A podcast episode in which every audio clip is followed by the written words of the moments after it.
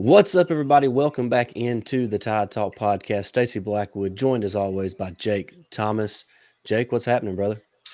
Man, just uh, you know, trying to stay warm and uh, dry. It's a little rainy here, and uh, well, in our part of Alabama, I don't know where everybody else is at. I know some places getting a bunch of snow right now, so uh, crazy weather right now. But it is January here, you know. So yeah, yeah, just just cold and and wet here today uh, in our neck of the woods. But uh, uh, we're back. Uh, we want to bring a quick episode. There's been a lot of moving parts and pieces around Tuscaloosa over the past few days. Uh, of course, players are announcing whether they're going to transfer, whether they're going to enter the NFL draft, or whether or not they're going to return to school or not. So there's been a lot of moving parts and pieces, and uh, we're going to be here today to talk a little bit about you know some of those guys that that have decided to come back to Alabama maybe some of those that surprised us and who we think could kind of have the biggest impact uh, for the Tide this season. But real quick, make sure you hit that subscribe button, hit that notification bell, and jump in the comment section and answer today's questions. Out of out of the returning players that have announced they're coming back for for a final season in Tuscaloosa, who do you think has the biggest impact uh, for this team in 2022? And also, uh, which player surprised you the most that they decided to come back for one more season? All right, Jake. So that's really what we're going to be diving into today. Uh, let's just start with Jake. Pick a guy that really it just really surprised you when you saw that they were going to decide to come back to Alabama. Uh, to me, it was uh, Jordan Battle. I mean, you know, he what we talked all year. He was pretty much one of the most consistent guys we had on the defense, and he just continued getting better, especially the last six, seven games of the season and uh, I mean he he probably worked his way up to at least a second round grade. So I thought he may go, uh, but man, I'm glad to have him back though, because I mean, you know, we talked before we got on here how you know his impact next year. He he could be a mid mid round first round guy. So you know. In, high, in hindsight, it's probably best for him to come back because if he has a great year next year, he's going to be a first rounder. Yeah, I think so too. We we talked uh, pre-recording that you know if he works himself up into the mid first round, you know he's he's made himself another five to ten million dollars probably in bonus money and and and stuff like that if by coming back for another season, which I'm expecting Battle to have a big senior season. Joining him there in the secondary returning is DeMarco Hellams, Jake, a guy that come on strong after being injured the first half of the season, uh, was really playing good football towards the end of this season. So excited to have both of those guys back. I'm with you on Jordan Battle. The next guy, I'm really excited to have Henry To'oTo'o back, Jake. Yes. Him being the field general on defense, leading that defensive uh, side of the football in the front seven, especially, is going to be huge for Alabama next year. There's still a lot of uncertainty about Christian Harris, but it looks like he's probably going to turn pro with a with a late first round, early second round, uh, you know, stock right now in the NFL draft. So, but having Henry To'oTo'o back is going to be huge for this Alabama defense.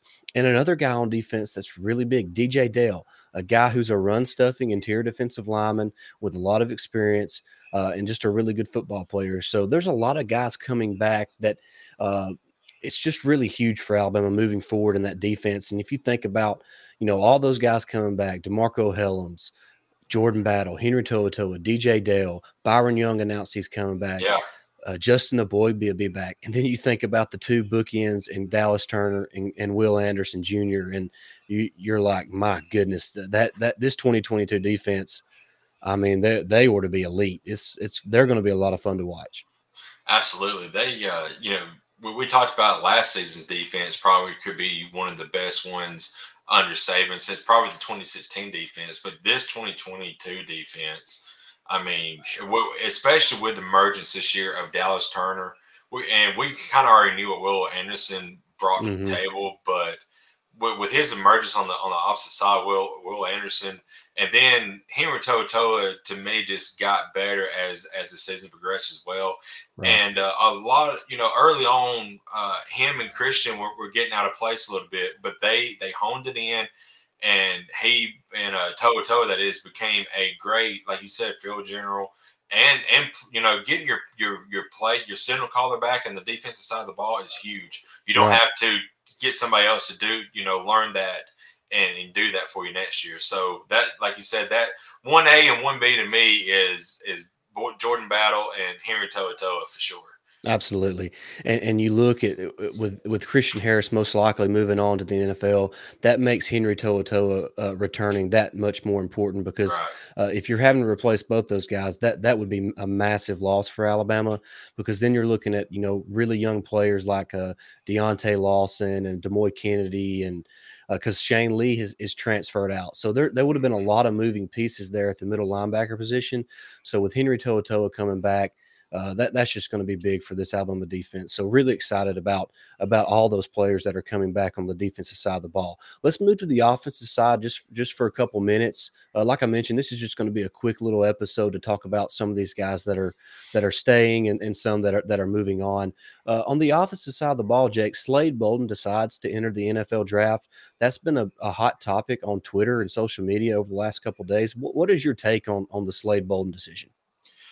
You know, if, if he's got some maybe scouts or or his you know an agent telling him that he, you know, maybe his potential is he's already maxed out his potential and where he's at now is where where he gets drafted at and where he you know is where he's going to be in his career fourth fifth round maybe right. that you know why, why do you stay another year if you've already maxed out your potential and don't have a chance to move up and and then looking at that wide receiver room that Alabama brings back, who knows if he's going to be on the field next year?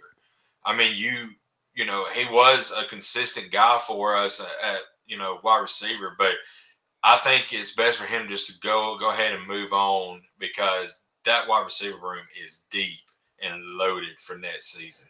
Right, that's that's kind of how I look at it. I believe that that Slade is who he is. Uh, I mean, he's he's a round three to round five uh, top player, yeah. whether he come back to Alabama or not. So he's really maxed out his potential, like you said, and, and, I'm willing to bet that that that scouts uh, have told him that, that the coaching staff has told him that, that he is who he is, mm-hmm. and so it's really not worth the risk of coming back and and possibly you know losing some snaps because of younger, more talented players, or you know taking the chance of being injured there at Alabama. So I, am with you there. I think Slade probably made the best decision because he he really is who he is at this point in time. Now, a guy that's coming back that's going to be huge for this offense that not really a lot of people are talking about is tight end Cameron Latu. Of course, yeah. Jahleel Billingsley has moved on. He entered the transfer portal. It seemed like uh, as soon as the final whistle blew in the national championship game, he was in the portal. But Cameron Latu has announced he's coming back. He was the most consistent out of the two players, so it's great to have him back, and uh, it's a chance for him and Bryce Young to to work together for another offseason and to get better. And, and, we saw when, when Latu was playing well, the Alabama offense was playing better. So Latu is, is going to be an integral part for this offense in 2022. So I think him coming back is going to be huge for Bryce Young in this offense. Yeah, and and a big thing about Latu returning is since uh, Jamo and Metchie have both declared, he's the next guy who has the most receptions on the team, and he's only got like I think they said like 200 or in his no, career. No, he don't. Even, he don't have that. near that. Yeah, yeah, he don't he have. May, he may have. It's less than that. So I mean, just having his experience and having somebody kind of like a um, like a security blanket per se, because yeah, we are going to have a lot of inexperienced wide receivers. They're going to be good and they're going to be great and they're going to be talented. You just got to get them going and get some get some experience under their belt. So having the two back will help in that regard. That you know, on a big third down play, Bryce Young knows he has somebody who can make make a play for him. Yeah, like you mentioned, Latu, his album was returning leading receiver for next year, and uh, he only has 26 career receptions for 410 oh, wow. yards, but he does have eight touchdowns. Of course, you got to remember this is really his first year uh, seeing the field on the offensive side of the ball because he come to Alabama as a defensive player, so uh, that's kind of understandable. But yeah, there's a, there's a lot of key pieces, you know, for Bryce Young and his targets that, that are gone away. Jameson Williams enter, enters the draft. John Metchie enters the draft. Javon Baker hits the portal. Slade Bolden enters the draft. Uh, there, there's a lot of, of of targets that are now gone from Alabama and Bryce Young. So uh, having Latu come back is going to be big, and and we'll kind of see how the younger guys develop out wide. We saw them come in the championship game; they had their ups, they had their downs, and uh, but now it's time for those guys to step up. And uh, we'll just kind of see how that plays out during spring practice, which is only about eight weeks away That's now crazy. before, before they start spring practice. So, uh, really looking forward to that. Uh, but that's really, uh, unless you have anything just major to add, Jake, that's really going to wrap up, you know, some of the players we've been talking about that are returning to Alabama. But go, go ahead. I just want to uh, real quickly say, uh, even though he he was kind of a pain on Twitter, I think getting Agiye Hall back and and him being an integral part moving forward, I think it's going to be huge because we saw a little bit.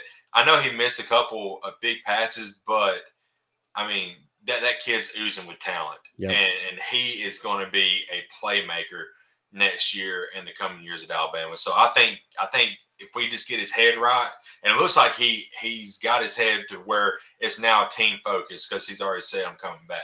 We get that the whole the whole year, he's going to be outstanding.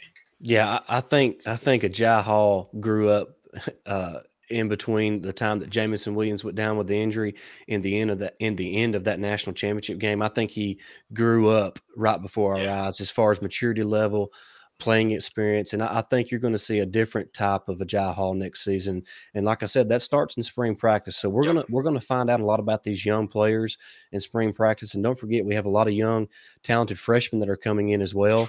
So uh, there's going to there's going to be a lot of interesting pieces to look at and positions to look at in spring practice and then during the summer. So really excited about what's coming up for Alabama, uh, and can't wait for spring ball to get here so we can start talking about some of those younger players.